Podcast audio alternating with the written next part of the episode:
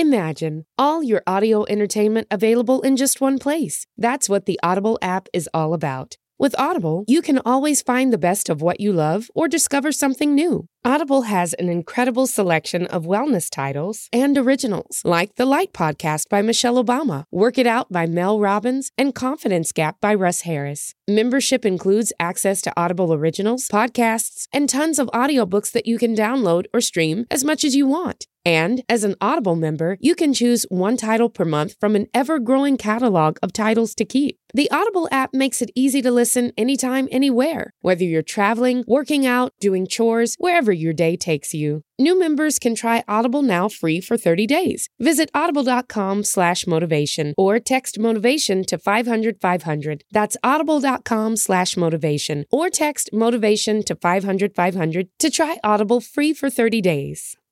The following podcast is a Dear Media production. Hi guys, it's Mari and you're listening to The Pursuit of Wellness.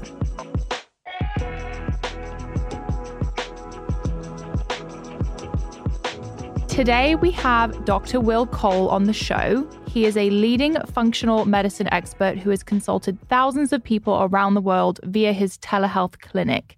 He was named one of the top 50 functional and integrative doctors in the nation. Dr. Cole specializes in clinically investigating the underlying factors of chronic disease and customizing a functional medicine approach for thyroid issues, autoimmune conditions, hormone imbalances, digestive disorders, and brain problems. I am going to have a million questions for you today, Dr. Cole. Welcome to the show.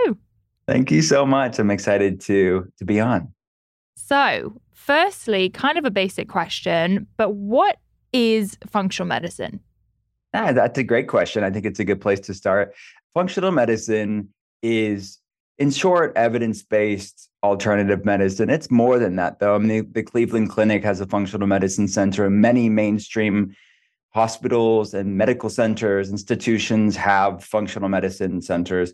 So if I had to boil it down, like these are the takeaways. Number one, we interpret labs using a thinner reference range. So everybody that's listening to this right now will know, hey, when I go to my PCP, my GP, I get my number on the lab, and then I'm being compared to this reference range, this sort of X to Y interval of numbers of what they are saying I should be. We get that reference range from a statistical bell curve average of people who go to that lab. And that number may vary, and it typically does, from lab to lab. People that are typically going to labs are people, sadly, that are not feeling so well. They're going through some health issues. So there's a lot of people, especially women, that know intuitively something's off here, like my fatigue, my hair loss, my weight loss resistance, my inflammatory symptoms. There's something off here. And they go to the doctor, they run the basic labs, and the doctor will oftentimes say, there's nothing wrong. All the labs are pretty good. Maybe you're just depressed. Here's an antidepressant, or you're just getting older, or you're just a new mom, you're just stressed. What they're unintentionally saying is you're a lot like the other people that are going through health issues. And that's just because something's common doesn't make it normal. And comparing yourself to people with health problems is no way for you to find out how you can feel your best. So in functional medicine, we're looking at optimal, not average. Like, where does vibrant wellness reside? And if you're not there, let's figure out the context and get you there.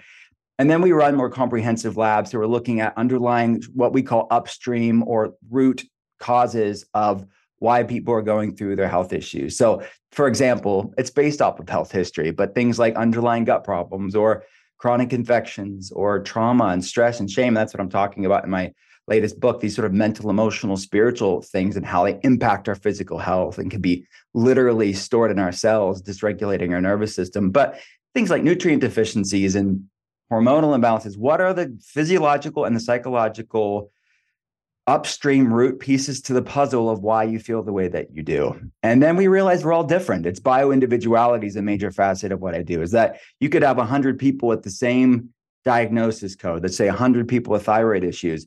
And what's driving it for one person isn't driving it for the next person. There's a lot of myriad of different variables to consider. So we don't want to be overly reductive and give everybody the same medication with that same diagnosis code because they may not be the most relevant step for them.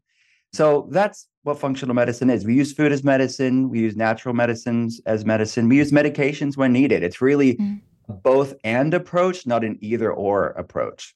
I love that. Do you feel like there's been an increase in people who are looking to use functional medicine now? Because even just based on the comments and DMs that I get every day, people are asking, where can I get these lab tests from? My regular doctor isn't giving these to me.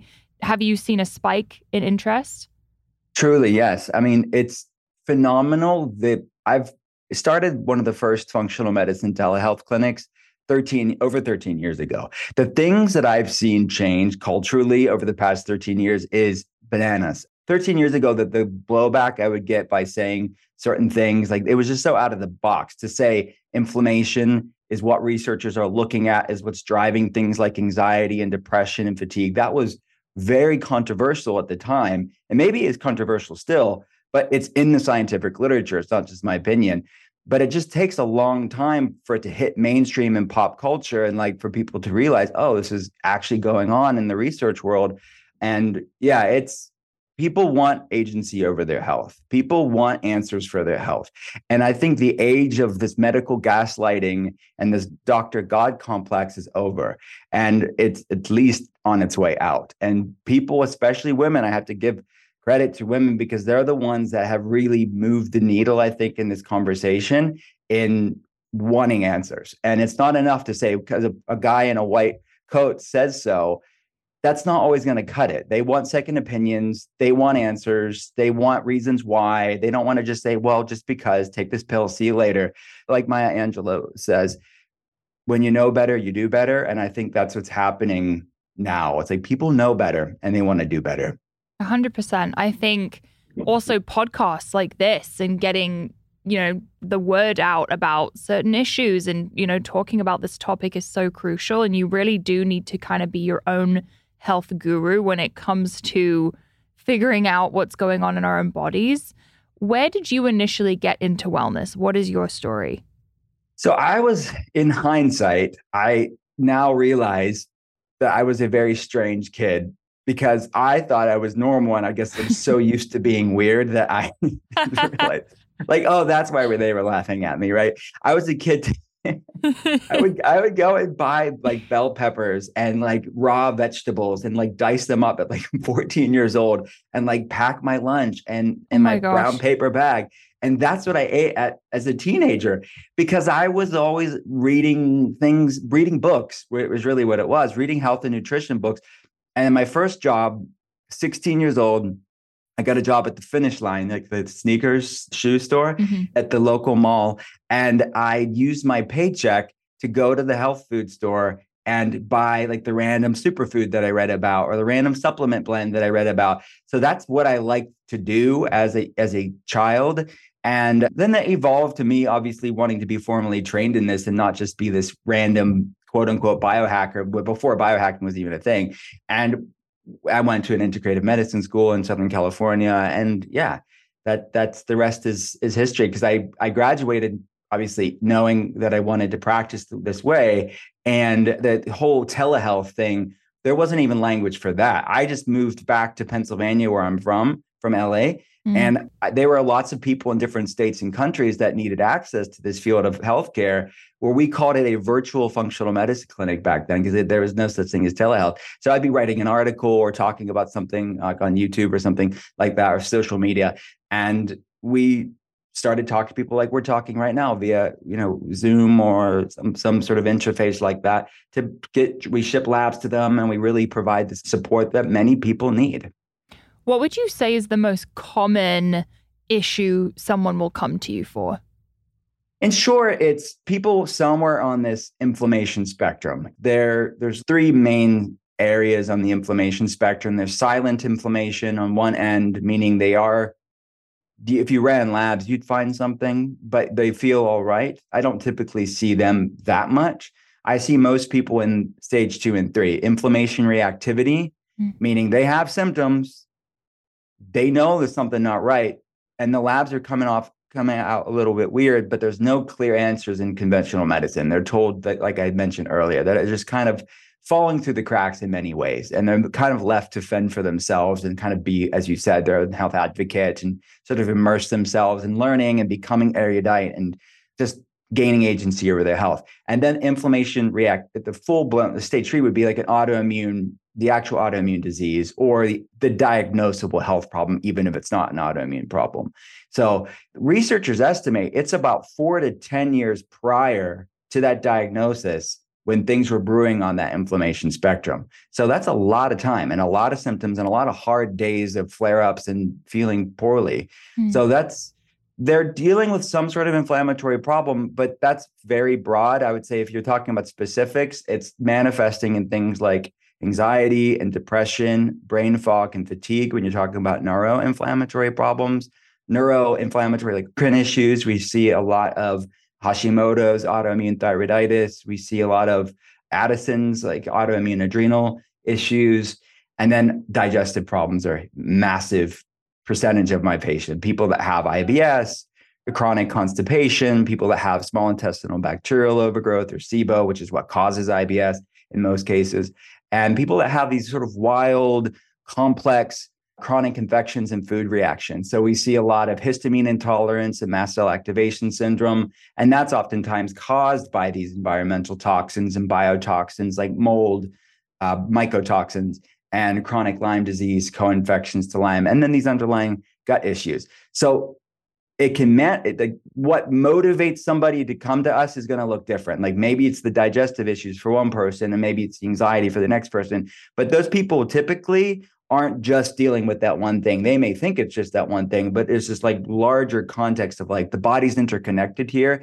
And when you get to talking to somebody and really getting comprehensive with their health history, there's so much going on here. But because the body's interconnected, it makes it, I don't want to say healing is easy, but when you deal with these root issues, a lot of this stuff will calm down and start to move in a positive direction. Just even doing my own tests at home, whether it's the Dutch test or the stool test, I'm seeing a lot of correlation between my gut health issues, inflammation issues, hormonal. It's all kind of tied together. Huge. Let's start with gut health, because I think everyone has so many questions about gut health. And I think a lot of people's issues kind of stem from gut health in general. Why do you think so many people in today's society are having gut health issues to begin with? Well, in short, it's a mismatch, right? It's what researchers refer to as an evolutionary mismatch or an epigenetic genetic mismatch. So 99% of our genetics haven't changed in 10,000 years, but yet look at our world, right? It's the foods we're eating and the foods we're not eating, chronic stressors, environmental toxins, collective and personal trauma. All of these things are kind of coming to a head in many ways. And there's sort of this, I think, collective reckoning that's happening in the form of our physical health. And if you think about this, is that we are, if they've learned nothing else in this conversation, we're a part of nature, right? And we are just a microcosm of nature. Humanity in its ultimate hubris likes to think we're separate than nature, but ultimately we're just part of it. And you think of what's happening from a climate change standpoint and what's happening environmentally from a, let's just say, global warming or sort of a global inflammation is how I think of it, where it's causing a lot of dysregulation on a planetary level. That's exactly what's happening on our microcosm level, is that there's a lot of dysregulation and climate change, if you will, going on in the human immune system, because it's in the form of chronic inflammation. It's sort of a physiological global warming. And a lot of that has to do with our gut microbiome, which is intimately connected to the soil microbiome in our world, in the actual soil of our planet.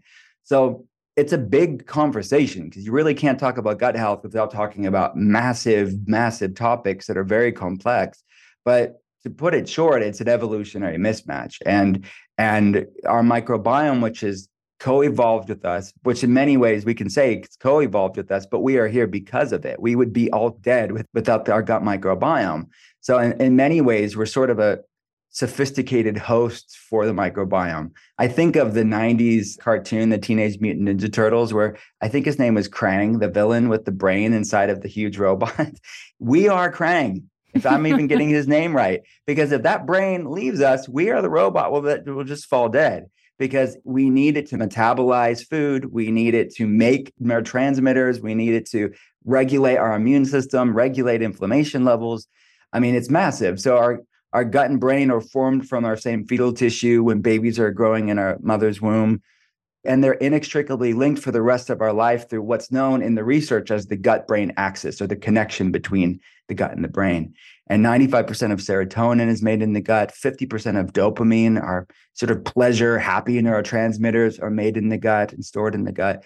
And 75% of the immune system is made in the gut. So it's why we're seeing so many gut health problems. It's these confluence of factors that are big, and the variables are different for different people. But these are the things that I can quantify with labs and look at someone's health history and look at the pieces, like what are the most relevant pieces to your puzzle to start healing your body? Because you really can't heal, in most cases, you really can't heal mental health issues or hormonal problems or autoimmune problems without taking into consideration your gut.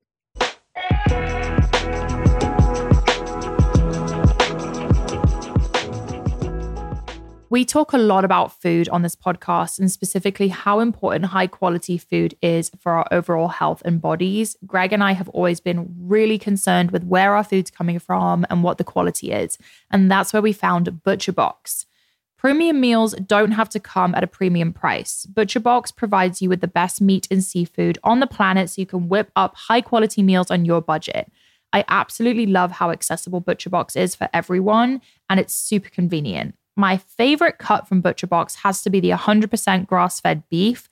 I love throwing it in with a marinara sauce, some salt and pepper, cook that up, and then throw it on top of a spaghetti squash. We've been eating this regularly, guys, and it's so, so good.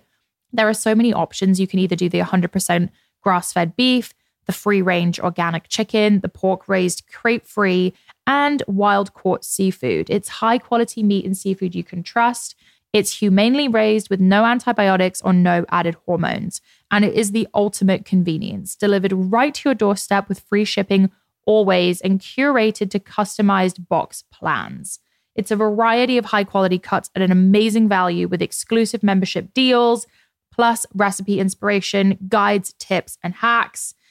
You can get free chicken nuggets for a year and 10% off your first box when you sign up today. That's a 22-ounce bag of gluten-free chicken nuggets in every order for a year when you sign up at butcherbox.com/pursuit and use code PURSUIT, PURSUIT. Claim this deal at butcherbox.com/pursuit and use code PURSUIT. Enjoy, guys.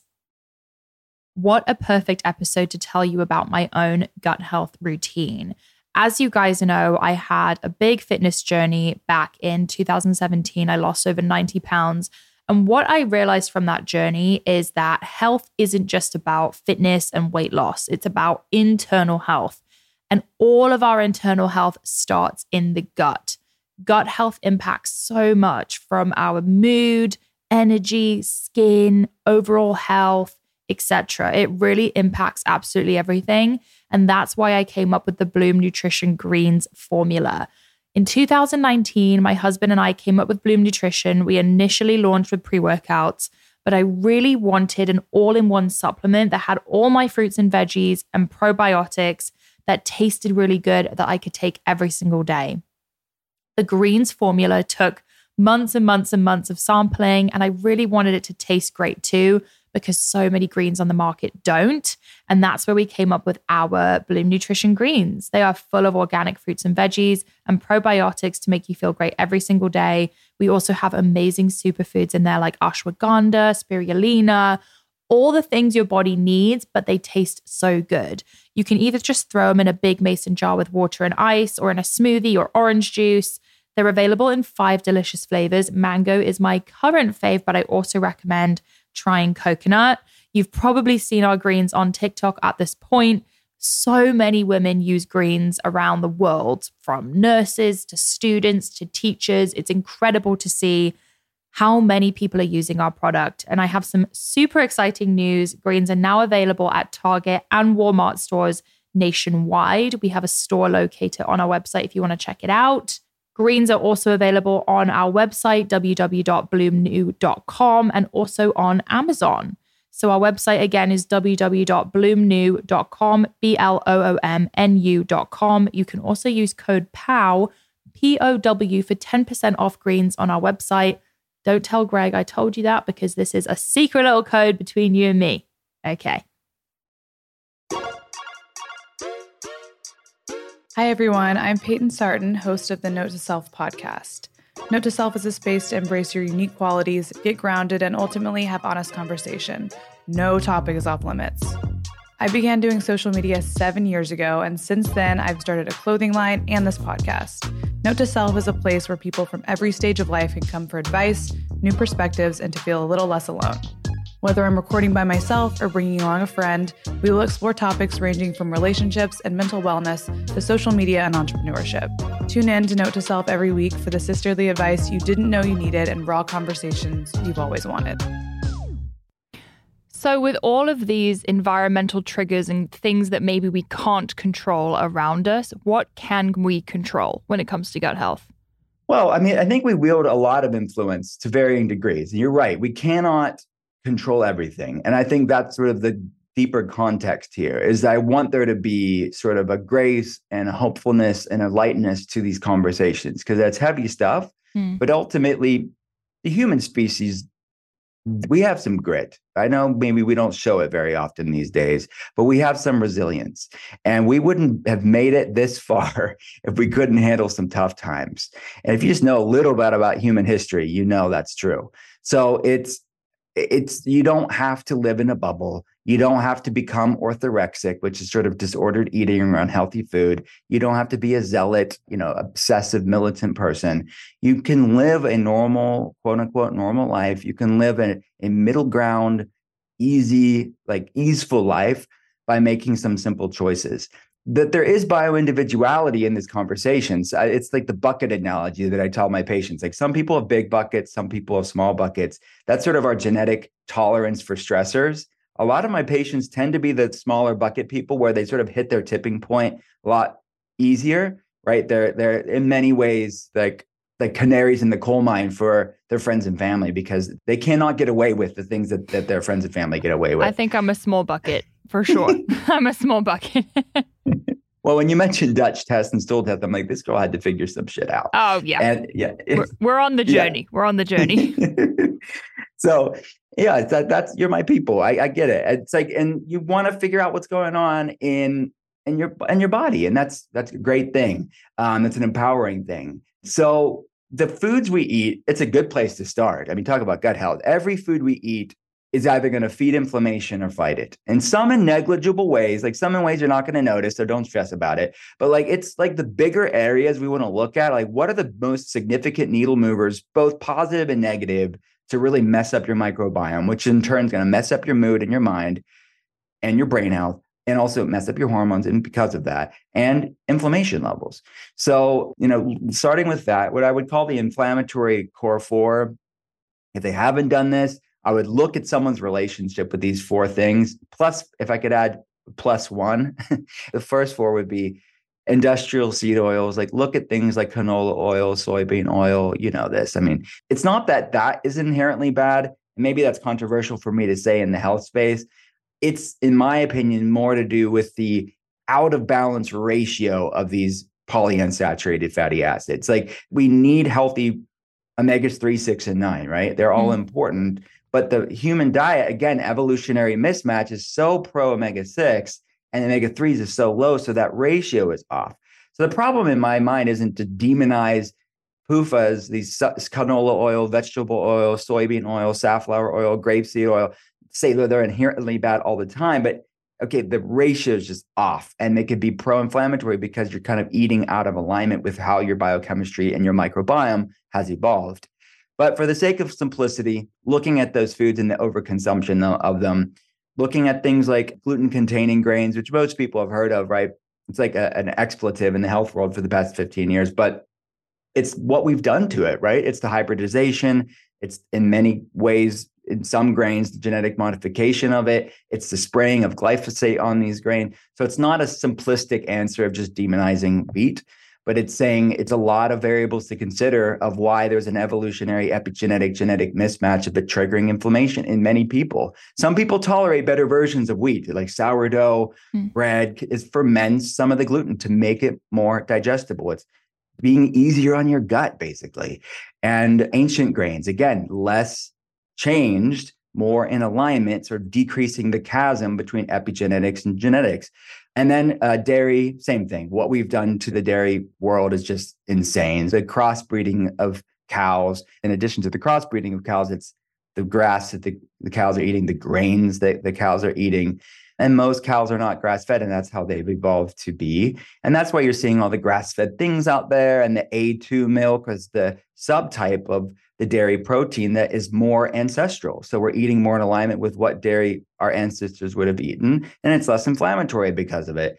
And the last would be sugar, which is like a no-brainer. But look, I would say look at the grams of added sugar, because humans are eating way too much compared to even just our great-grandparents. It's insane. Yeah. Like dumpsters full every year. And the fifth one would be alcohol, if I had to add in a plus one, but it's going to mess your microbiome up too. Couple questions about some of those points. So in terms of the oils, better oil choices, coconut, olive oil, avocado oil, any other suggestions? All those are good. What I would look for are what's the smoking point of these oils, right? It's like the more refined an oil is, the less polyphenols, antioxidants are probably going to be in there, but tends to raise the smoking point. So you could fry, saute, bake things in those higher smoking points. And then the lower smoking points, like the extra virgin olive oil that like is really sort of polyphenol rich, antioxidant rich, you're going to want to use those for more room temperature things, like salad dressings. Okay. Yeah. So I would say all those things you just said, coconut oil, olive oil, ghee, avocado, extra virgin olive oil, and tallow and lard, even grass-fed organic varieties of those, all can be great sources for oils for sure. In terms of gluten, maybe this is, I don't know if this is a controversial question, but have you noticed a difference in the gluten in America versus Europe? Absolutely. So I have a lot of years of looking at this with patients, like thousands of people. And because we have many patients not in the United States, and they tend to have a little bit more wiggle room as far as the food that they can eat. They don't have to be as diligent with looking at the sourcing of it. And sadly, that's becoming less and less a thing because of, I think, the globalization of food supply and where the quality of how things are even made there. But that has been true historically for the past 13, 15 years. And I would say for the Americans that I know that are on holiday in Europe or they're somewhere else, and they know intuitively and just logically they're not having the flare-ups. They're testing it out because they heard about this and they try it out and they know, oh, I could never get away with this at home, but I can get away with this here. Part of me thinks it's multifactorial, that it's probably the stress, like the lack of stress on vacation, that they're more stressed at home. And I think that's a major component for people too. Like, what's the space in which you eat that food? Because I think that plays a role in it. But certainly on a practical level, the food, the glyphosate use and sort of the wheat supply as a whole in the United States is far different than most of the world. So everything for me comes out of my face. So when I eat processed sugar, canola oil, things that have gluten, it comes out as acne. And when I do go to Europe or even back to the UK, I don't struggle with acne even when I'm eating gluten. So that's been something I've noticed. But I also agree with you. I think it is to do with the fact that we're maybe in a less anxious state. And also I'm walking a lot more on vacation. So I don't know if that's helping me with the digestion of everything. Mm-hmm. But I do think it's an interesting thing to look at. In terms of stool tests, let's hop into stool tests. I've done this twice now. I did one about a year ago and one about 2 weeks ago. The test is a little traumatizing to administer, I will say. My assistant was like, what are you doing? But I think it's really, really, it's been really helpful for me. The first test showed that I had issues with leaky gut. And I've been working on the variety in my diet and also reintroducing some healthy carbs because one of the major issues I was having was apparently due to the fact that I was ketogenic for a long time. So I am curious what your thoughts are on that. And do you think stool tests are the most accurate way to see what's going on with the gut? We have a long way to go. I think you're getting the best with the stool test that we have access to now. We run stool tests for all of our patients, but we're using the best data we have access to, right? And I like different snapshots. I like different labs for different data points. We don't necessarily have one lab with all the data points that I use. But to look at the metabolites the bacteria are producing, as well as the different colony-forming units themselves, and more. Like the classic sort of comprehensive functional medicine stool test, some of the bigger pointers that I look at is any opportunistic or pathogenic bacteria, leaky gut syndrome or intestinal permeability, digestion and absorption, because we aren't just what we eat, we are what we absorb. And we see a lot of maldigestive, malabsorption issues and inflammation in the gut, the different immune markers that are showing evidence of sort of gut-centric components to inflammation. So bacterial diversity is associated in a lot of studies to be akin to more robust, longer, healthier lives. So if you're looking at a lab, which is what you're explaining right now, of less bacterial diversity, like these beneficial probiotics, so to speak, the beneficial aspects of the microbiome, which depending on the study that you look at, it's upwards of 100 trillion bacteria. And you're just looking at the most common ones, the most well-researched to be beneficial to the human brain, human hormones, human immune system on these tests. So it's a lot more complex than we can even quantify on a lab right now, but you're kind of getting a good scope of what the balance is. And a lack of good bacteria tends to be, because probiotics in many ways act as antibiotics because they regulate things, right? They are regulators of these opportunistic and pathogenic bacteria, which are kind of like weeds that overgrow in this gut garden. And if you have the lack of the good crops, that these sort of weeds, these pathogenic bacteria can overgrow. And the conversation around the ketogenic diet and bacterial diversity, you always have to weigh what is the benefit somebody's getting out of something, right? And for the average person, I would advocate a more of a cyclical, flexible ketogenic diet if they're going to do it at all. If some people don't even have to do it, they could just moderate their carbs and sort of eat that way forever and be fine. But there is a lot of exciting science around the ketogenic diet, which I've talked about for years and written about. And my first book was about that. But a cyclical approach, I find, is a great way to really prevent that lack of bacterial diversity, because the bacteria eat what we eat. And we need plant fibers the gut bacteria need plant fibers to ferment and use as food to make short-chain fatty acids like butyrate and other short-chain fatty acids that are needed for the human immune system. And to manufacture these beneficial compounds, we need plant fiber largely. So you can get a very whole food, plant-forward, ketogenic diet for sure and stay in ketosis, but it's just going to be limited. You're not going to get as much plant variety there. Mm-hmm. So moderating your carbs can make it more easy for you beyond just not everybody wants to do ketosis long-term, right? But look, some people, I just had a patient yesterday tell me this, like when we were moderating their carbs, she was saying, I don't feel as good. Like I felt better in ketosis, she told me. So we have to figure out how do we work, like she's getting more benefits in ketosis than detriments. So for her, she's staying in ketosis longer time. And we're leveraging tools like exogenous ketones and other things so she can increase her carbs and still get some ketone levels in her body. That's a rare case. Normally, people can cycle with no problem. Mm. I was someone who loved keto. I felt really good on it. I had great energy. My mood was great. And I think that was part of the reason I did it for such a long time.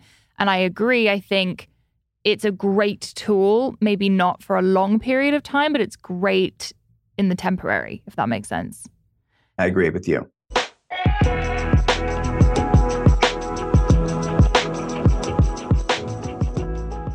I think we're all realizing just how important our sleep routine is to overall health. I got myself a Hatch alarm clock about 2 years ago, and guys, I don't stop talking about this thing. You've probably seen it on my Instagram stories. The Hatch has changed my life. You can really make space for rest in your life with the Restore 2. This alarm clock has so many great features, guys. So your new bedside sleep companion is inspired by nature, backed by sleep science, and designed to take care of you from sunset to sunrise. It taps into your circadian rhythm every morning with a gradual sunrise alarm that wakes you gently. It's this kind of soft orangey light that replicates sunrise, so you wake up naturally. It also helps you establish a phone-free routine that helps you break your late-night scrolling habit and ease into sleep with a sunset, paired with sleep stories, guided meditation, and more. I use the rain sound every single night before I go to sleep. It drowns out any outside noise. It's super calming. It sounds like a rainstorm, but there's so many other options too. And Greg is also obsessed. He can't sleep without it either. Head to hatch.co and get free expedited shipping on your new Restore 2 so you can start feeling rested ASAP. Head to hatch.co and get free expedited shipping on your new Restore 2 so you can start feeling rested ASAP. Hatch.co and get free expedited shipping on your new Restore 2 so you can start feeling rested ASAP. Did you know that 1 out of 8 couples struggle with infertility? That is a staggering statistic that most people don't know or are not ready to talk about. But we need good data and information about our bodies in order to have informed conversations with our doctors and make the best decision for ourselves and our futures. I always say knowledge is power. When you know more, you can make better decisions, which is why I've been so obsessed with testing my hormones, my levels, etc. And that's why Modern Fertility was created. It's an easy and affordable way to test your fertility hormones at home with a simple finger prick. Mail it in with a prepaid label and you'll get personalized results within 6 business days. You'll get insights into your hormone levels like ovarian reserve, meaning if you have more or fewer eggs than average for your age, and other important factors that could impact your fertility. The results go deep into what every hormone means, and you can also download the results to review with your doctor for next steps. Plus, you can get reimbursed for the test through your FSA or HSA. If you want kids today or maybe one day in the future, clinically sound information about your body can help you make the decision that's right for you. Right now, Modern Fertility is offering our listeners $20 off the test when you go to modernfertility.com/POW, P-O-W. That means your test will cost $159, which is a fraction of what it would cost at a fertility clinic. Get $20 off your fertility test when you go to modernfertility.com/POW. That's modernfertility.com/POW, P-O-W. Dinner time is super important in my household. We're both big foodies, health-oriented, but also so busy. And that's where we found HelloFresh. HelloFresh has 40 weekly recipes to choose from for all meal occasions, lifestyles, and preferences. So, for example, I am married to a bodybuilder and I myself lift weights, so we are super protein-focused. Powering up with protein has never been easier than with HelloFresh. Just check the Protein Smart tag on their menu to quickly find recipes featuring 30 grams or more of protein, like the one-pot pork and black bean chili or creamy Dijon dill chicken. HelloFresh makes it easy to eat what you love. Customize select meals by swapping proteins or sides or even adding protein to a veggie dish. And now you can even upgrade for organic chicken or organic ground beef on select meals. So HelloFresh has been crucial for Greg and I, particularly right now where we're so busy with our business. We come home, we get together, we pull out a HelloFresh meal. It's simple and easy to put together, ready to go, but it tastes so fresh and delicious. And that's why HelloFresh is America's #1 meal kit. Go to hellofresh.com/POW60 or use code POW60 for 60% off plus free shipping. Go to HelloFresh.com/POW60, that's P-O-W-60, and use code POW60 for 60% off plus free shipping. I highly recommend you guys try this out, especially if you're focused on your health right now.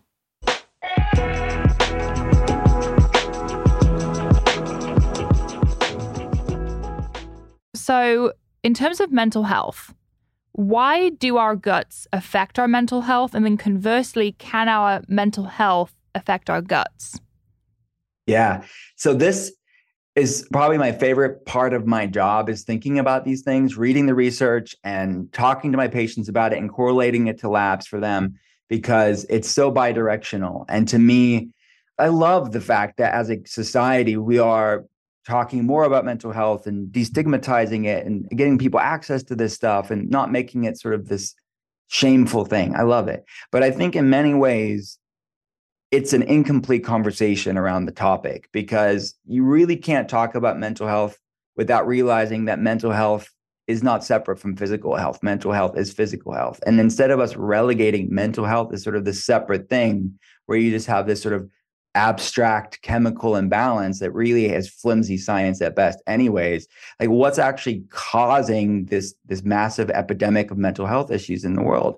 Well, the researchers have been looking at this for the past decade plus. This is nothing new.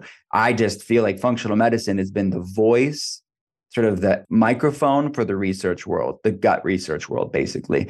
And what is very clear is that there's a massive gut component to many people's mental health issues, and different bacterial colonies, the like beneficial bacteria, different types of lactobacillus and bifidobacterium are associated with low levels, are associated with things like anxiety and depression. There's other studies that show different dysbioses, different bacterial imbalances in the gut are actually a causative rule in different neuroinflammatory autoimmune problems. It's researched in different autism studies as well, fatigue, brain fog, chronic fatigue syndrome as well, and many other autoimmune problems. So we have to realize that this is implicated. There's a massive gut component to this. And as I mentioned earlier, 95% of serotonin is made in the gut, 50% of dopamine, and inflammation is an immune system issue. 75% of that is made in the gut. And what the researchers refer to it is the cytokine model of cognitive function. Cytokines are pro-inflammatory cells. Like, how does inflammation impact how our brain works? How does inflammation impact mental health?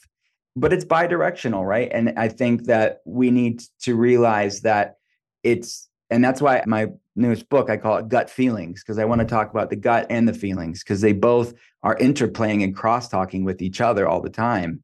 And physiological things, like I just said, the gut problems, the inflammation issues, like stealth infections, like mold toxins, chronic Lyme, will drive anxiety and depression, brain fog, and fatigue. We just have to figure out what variables are at play for people. Nutrient deficiencies should be on that list too.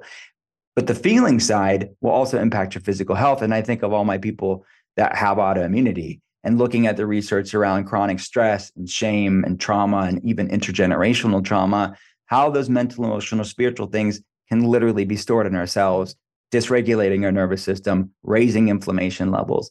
So what came first, the chicken or the egg? Like, it's a bit of both for most people. And that's where health history and context will determine for the individual what pieces are the most relevant for me. But for most people, it's going to be a bit of both, the mental, emotional stuff and the physical stuff that's impacting their mental health.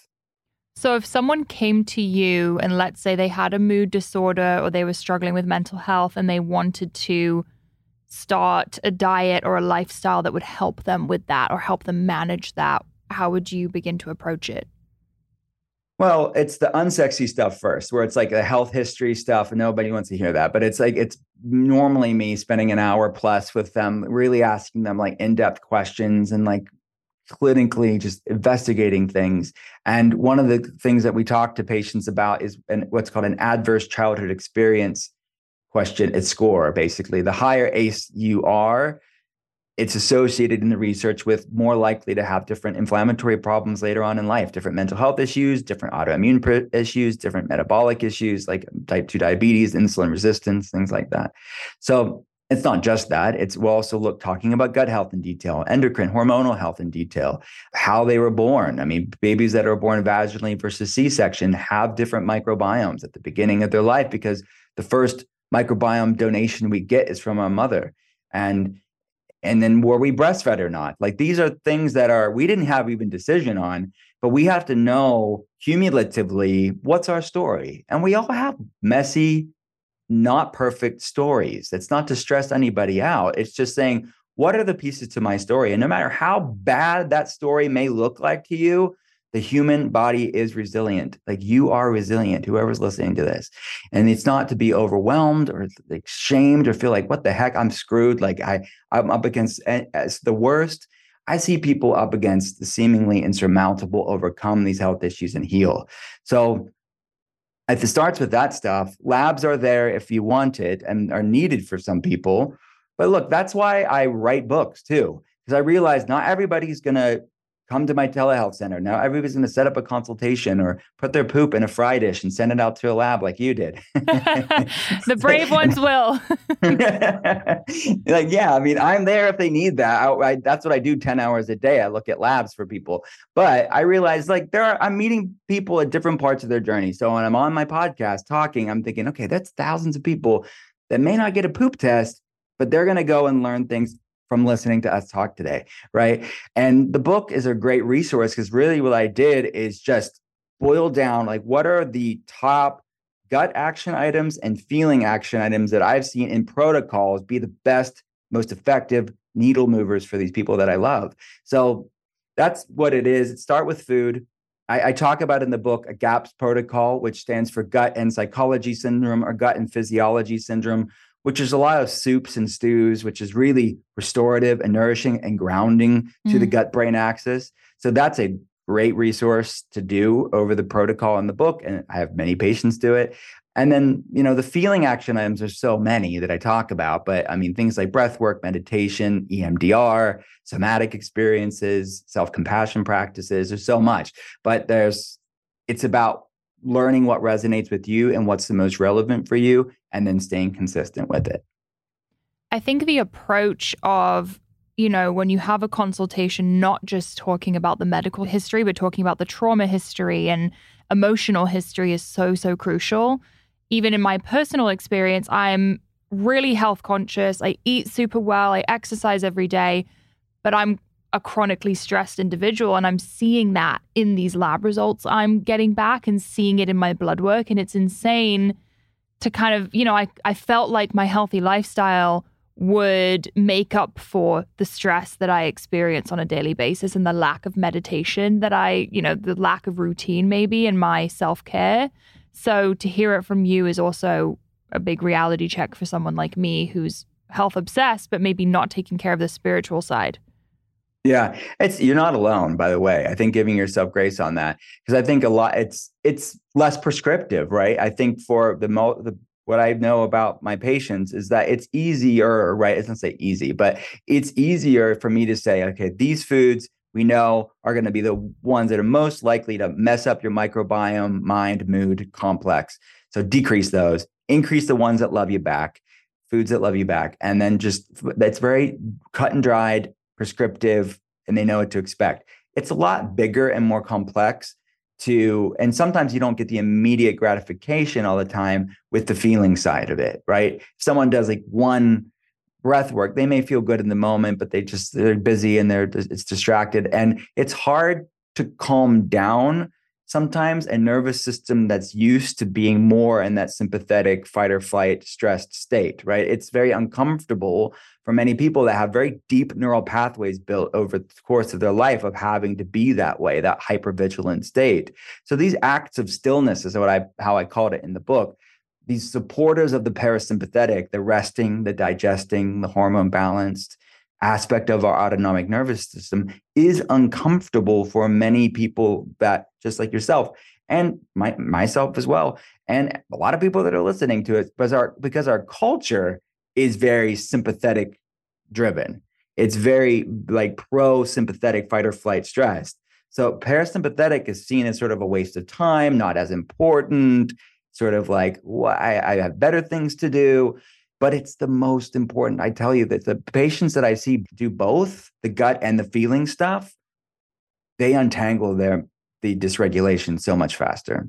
You're so right. It kind of feels like a fight in today's society to find moments of stillness because there's the phone, there's so much noise all over the place. And I feel like this is almost encouraged to stay busy constantly.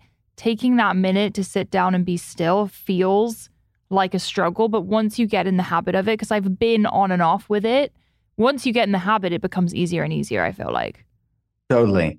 Yeah, you're right. I mean, it's glorified. It's deified even. Burnout is sort of this sort of deified badge of honor, but it's not. I mean, we are not machines. We are not robots. We are not our phones. Like, we need to be more being in the human being. We need to bring that being up. And healthy boundaries with technology is a major part of the book. I mean, the research is clear. It is contributing to that sympathetic fight or flight stress state because of the blue light, because of the FOMO inducing content. We're constantly scrolling, and it's sort of designed that way to be addictive and compulsive. Yeah. But again, it adds to the distraction. I think that we are so sold so much distractions that it's any acts of stillness that goes inward is uncomfortable. And I see people can get very outwardly kind of defensive and say, well, meditation's not for me. You know, it's not for me. But then the people that typically say there are the people that need it the most. I mean, it's like 100%. That's why you need to do it, because it's not good. And it's the reason why they call it a practice, because nobody's actually good at it. And we all have different monkey minds, like the Buddhists call it, of just sort of supporting that parasympathetic. But the entry point of how you do the meditation is really, yes, that is bio-individual. Mm-hmm. Not everybody needs to sit in the lotus position and do their sort of traditional practices. That what's your entry point to the acts of stillness? That's like, make your life a meditation. Like, maybe it's forest bathing for you, like in the research out of Japan and South Korea of Shinrin-yoku, of just using nature as a meditation. Maybe a walking meditation is more appropriate for you, or maybe a somatic movement experience is appropriate, like dancing or drumming or yoga or tapping. There's so many tools that can be meditative too. But even if you think about the traditional breathing, mindfulness, or the present moment awareness, I have to say, even those, they don't come naturally to most people. And that's why we do it, because it's like going to the gym once and saying, like, the gym didn't work for me. It's like, No, we have weak mindfulness muscles and we need to work it out and gain some resilience. What is forest bathing? I need to know. So forest bathing sounds like a weird thing that you and I do weird things in wellness. Like, we make up weird words, and we're going to Venice Beach and going, getting our bathtubs, going into the forest and bathing in the forest. It's not what that is, but it's translated from the Japanese of Shinrin-yoku, which it means, translates to English at literally as forest bathing. So it's taking nature in with all of your senses, sort of using nature as a medicine and as a meditation. It's sort of a sensorial experience that physicians in Japan actually prescribe for their patients for things like anxiety and depression and fatigue, because the technicalities of it, it's multi-sense. So if you think about from visualizing nature, breathing it in, listening to the sounds, it's very meditative. But on one level, from a breathing in standpoint, the essential oil compounds that are in plants, in water, in nature, it's been shown to modulate the human immune system in a positive way, supporting the parasympathetic and lowering inflammation levels. So that's just one level, let alone the sights and the sounds, the stillness, like all of that has been very well researched in Japan and South Korea to be beneficial for mental health issues, immune issues, cardiovascular issues, because it's supportive of the parasympathetic. So that's one of the tools that I talk about in Gut Feelings. It's one of the feeling action items that I talk about in the book.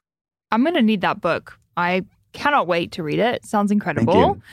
Quick fire community Q&A for you. Okay. What is the most common misconception in your practice? It's that functional medicine is just for the elite. Functional medicine is just for the wealthy, celebrity, and it's unattainable to the average person. That is just absolutely not true. I mean, 99% of my patients for the past 13 years have been normal, middle-class, working-class people. And yeah, I have some people that the world would know who they are as my patients, but they are 1% of my patients. 99 out of 100 are school teachers. Like, school teachers are my top patient base. Nurses are the second highest patient base. Engineers, interestingly enough. And then I found over the course of my career that the commonality between functional medicine, nurses, school teachers, and engineers is a love of spreadsheets, getting to the root cause of why Their poop, it's why their gut health is off, and they want to see that gut health improve and their inflammation levels improve. Those are not celebrities. So I have like thousands and thousands and thousands of people experience every year that everyday normal people can get healthy. Their why is just bigger than their excuses. And many people count themselves out with the sort of victim mentality that it's, oh, it's not for me. It's just for these wealthy people in Hollywood. It is definitely not the case. If someone wants to book with you, can they just go on your website? Yeah, drwillcole.com. We have group telehealth models to make it even more democratized, more accessible, more affordable. I still see people with and concierge as well. So yeah. It's all that I do, but I have an amazing team as well. If people want to get in sooner, have options for them. What is one of your current health goals right now? I'll tell you what it is. I'm a work in progress, just like anybody. And maybe it's good that I'm saying this, because I think sometimes with this FOMO-inducing content we have on social media, it's easy to compare ourselves to the highlight reels of somebody else. It's the feeling stuff. It does not come naturally to me. So when I say it's a practice, like what you said is exactly where I'm at. It's like, I have to show up, and I would rather do a workout in the gym than go and do a meditation. It's just not as easy. It's like, if I have 20 minutes, I'd rather do one versus the other. So it's me prioritizing and saying, no, I need to carve time in here. And we make time for things that are important to us. So it's me shifting making this an important thing to me instead of me putting it in the back burner and say, I don't have time for it. That's an excuse that people say oftentimes, but we in most cases will make time for things that are important to us. So that's my New Year's resolution, is to be more consistent with my meditation practice. I love it. And perfectly aligned with the book as well. Yeah. Feelings on acupuncture. I think it's great. I talk about it in the book. I talk about it with my patients because science is catching up with antiquity, right? It's traditional Chinese medicine has known for thousands of years that there were these things called meridians. We couldn't see them.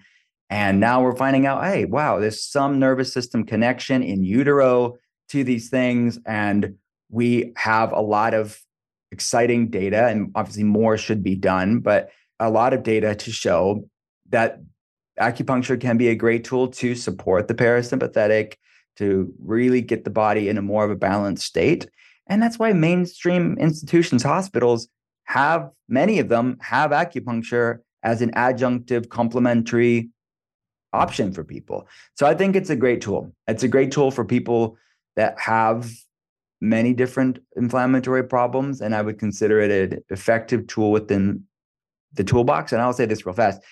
Years ago, my son's 16 now, and my daughter's 13. We had an acupuncturist in LA, and she, weeks after conception, she told my wife both times, she felt her pulse, and she said, I don't know if you know this or not, but you're pregnant, and if you are, it's a boy. And the second time, she said, you're pregnant, I'm pretty sure, and if you are, it's a girl.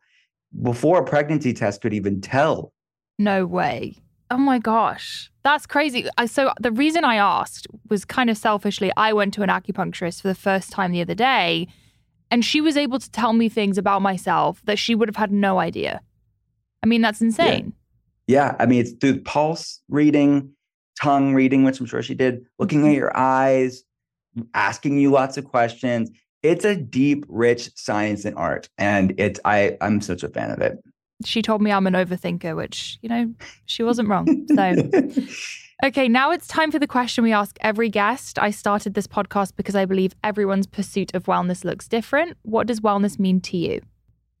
Wellness means to me, and this is appropriate because I have this hoodie on right here. This is wellness on it. I didn't realize that.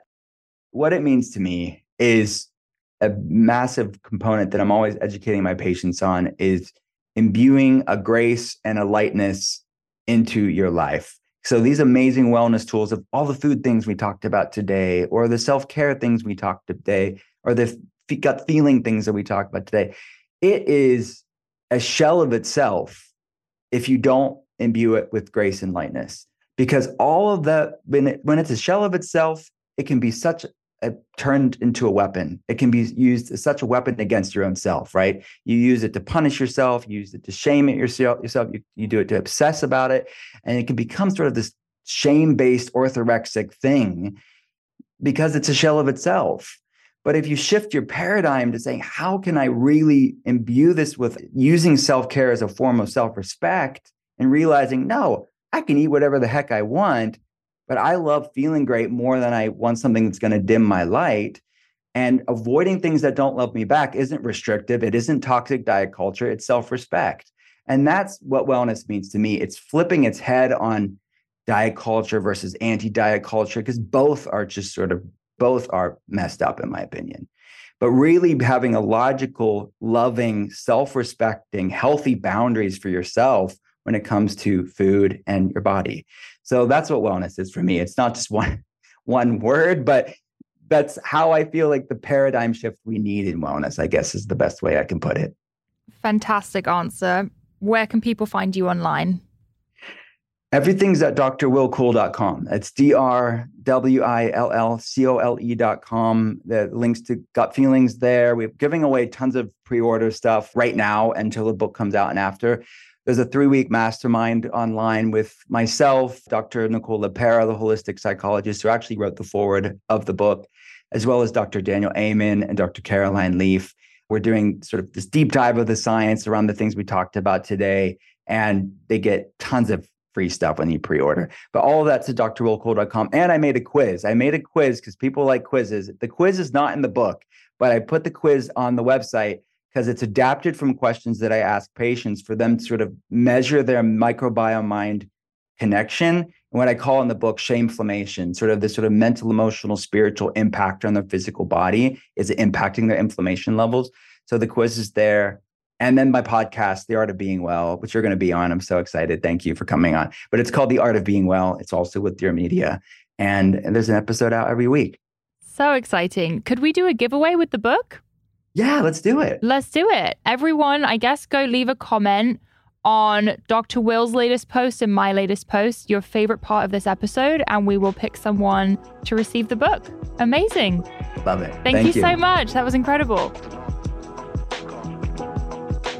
Thank you for listening to today's episode. Go comment on my last Instagram @MariLlewellen with the guest you want to see next.